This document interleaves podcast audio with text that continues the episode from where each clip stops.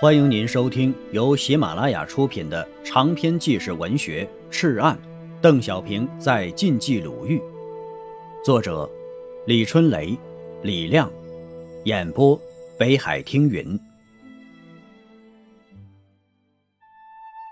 第六章，太行山根基，第五节。一九四三年九月八日。彭德怀和刘伯承回延安参加整风运动和党的七大，这一去啊就是两年，直到抗日战争胜利。在此期间，邓小平不仅独自承担了幺二九师的全面工作，而且也接替了彭德怀的北方局书记职务，全部接管了八路军总部工作，成为总揽晋冀鲁豫抗日根据地党政军大权的第一人。天灾人祸中。太行山在苦苦支撑，在吃力摇晃，这片土地呀，这股民力，是否能养活八路军呢？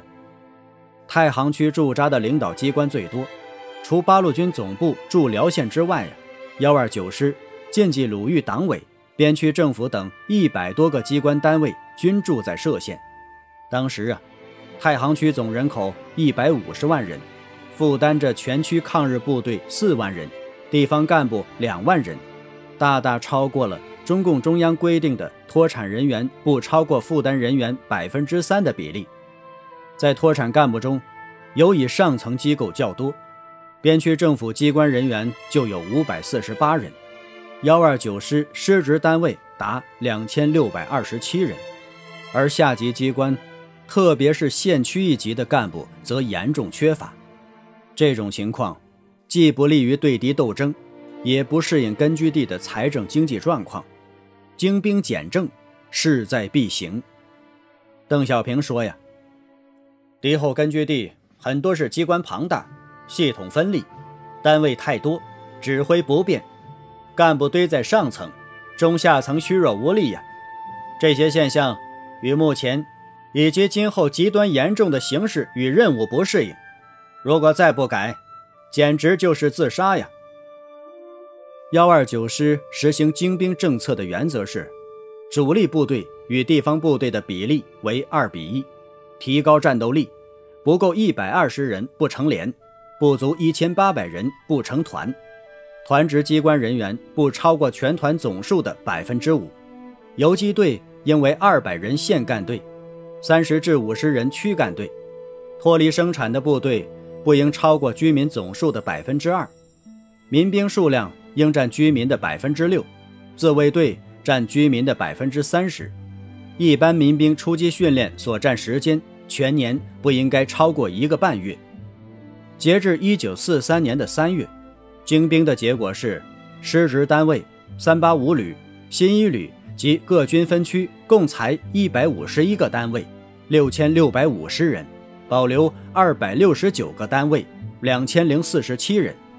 幺二九师师职单位由二十九个整编成十二个，人员由两千六百二十七人整编为一千一百六十三人。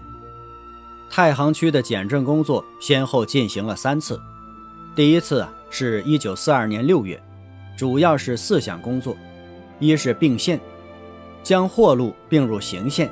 行东、行西合并为行台县，平南、平北合并为平顺县，武南、磁县合并为武磁县。第二项是监理，如平顺、河西、沙河、歙县的工作，分别由专属监理。三是裁区，小县改为区，区数减少百分之四十。第四项是合村，村合并后，主村设正村长。副村设副村长，村委会由原来的七人减少为四人，各村公所的书记和村警均不脱产。第二次是从一九四二年八月开始，以精简下放人员为主。边区政府规定，政府各机关人员不超过居民人数的百分之一。根据这一规定啊，政府缩减人员百分之四十八，节约经费百分之四十六。第三次。是从一九四三年一月开始的，这次也是以精简人员为主。短短三个月时间，边区各机关减少工作人员八千人。精简下来的干部，年轻力壮的到连队当战士，有的分配到地方武工队，有的到抗大六分校或陆军中学学习，有的参加参谋培训班、政工训练班以及射击训练班。之后啊，向基层分配。还有一些从红军时期来的老战士，有伤、岁数大的，直接到地方安家、分地、结婚，转为农民。彭德怀回到延安后啊，邓小平接任北方局书记，为进一步精简机构，向中央打了报告。一九四三年十月，经中央批准，八路军总部和幺二九师合并，保留幺二九师番号，太行分局和北方局合并。撤销太行分局，太行、太岳、济南、冀鲁豫四个区直属北方局和集总领导。太行区继续精简，军区、军分区机关与相应的区党委、地委机关合并为一个伙食单位。县机干游击队或独立营与县委会也合并为一个伙食单位。这样啊。仅太行区就又裁掉了一百一十八个伙食单位。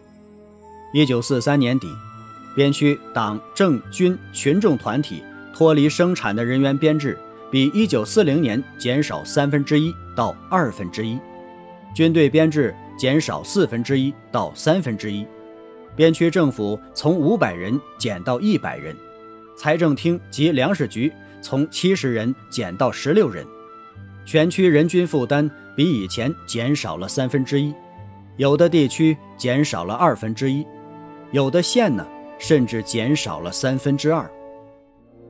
亲爱的听友，本集播讲完毕，感谢您的收听。